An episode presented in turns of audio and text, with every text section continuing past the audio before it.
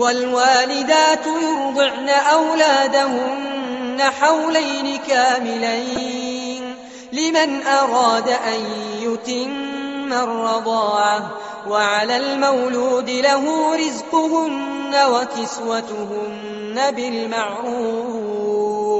لا تكلف نفس إلا وسعها لا تضار بولدها ولا مولود له بولده وعلى الوارث مثل ذلك. فإن أرادا فصالا عن تراض منهما وتشاور فلا جناح عليهما. وإن أردتم أن تسترضعوا أولادكم فلا جناح عليكم إذا سلمتم ما آتيتم بالمعروف. واتقوا الله واعلموا أن الله بما تعملون بصير.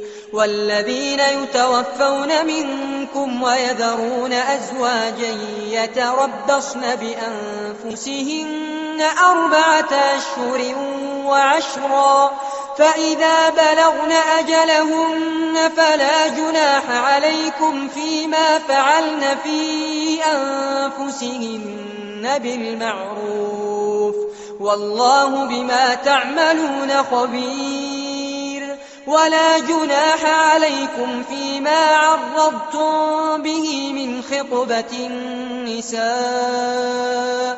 أو أكننتم في أنفسكم علم الله أنكم ستذكرونهن ولكن لا تواعدوهن سرا. إلا أن تقولوا قولا معروفا ولا تعزموا عقدة النكاح حتى يبلغ الكتاب أجله.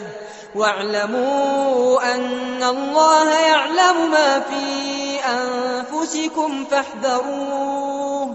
واعلموا أن الله غفور حليم.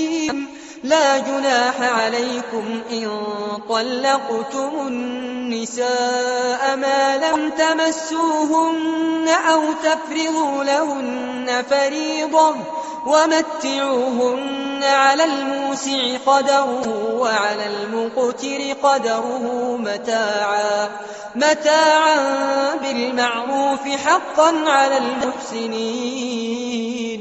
وإن طلقتموهن من قبل أن تمسوهن وقد فرضتم لهن فريضة فنصف ما فرضتم إلا أن يعفون أو يعفو الذي بيده عقدة النكاح وأن تعفوا أقرب للتقوى ولا تنسوا الفضل بينكم إن الله بما تعملون بصير. حافظوا على الصلوات والصلاة الوسطى وقوموا لله قانتين.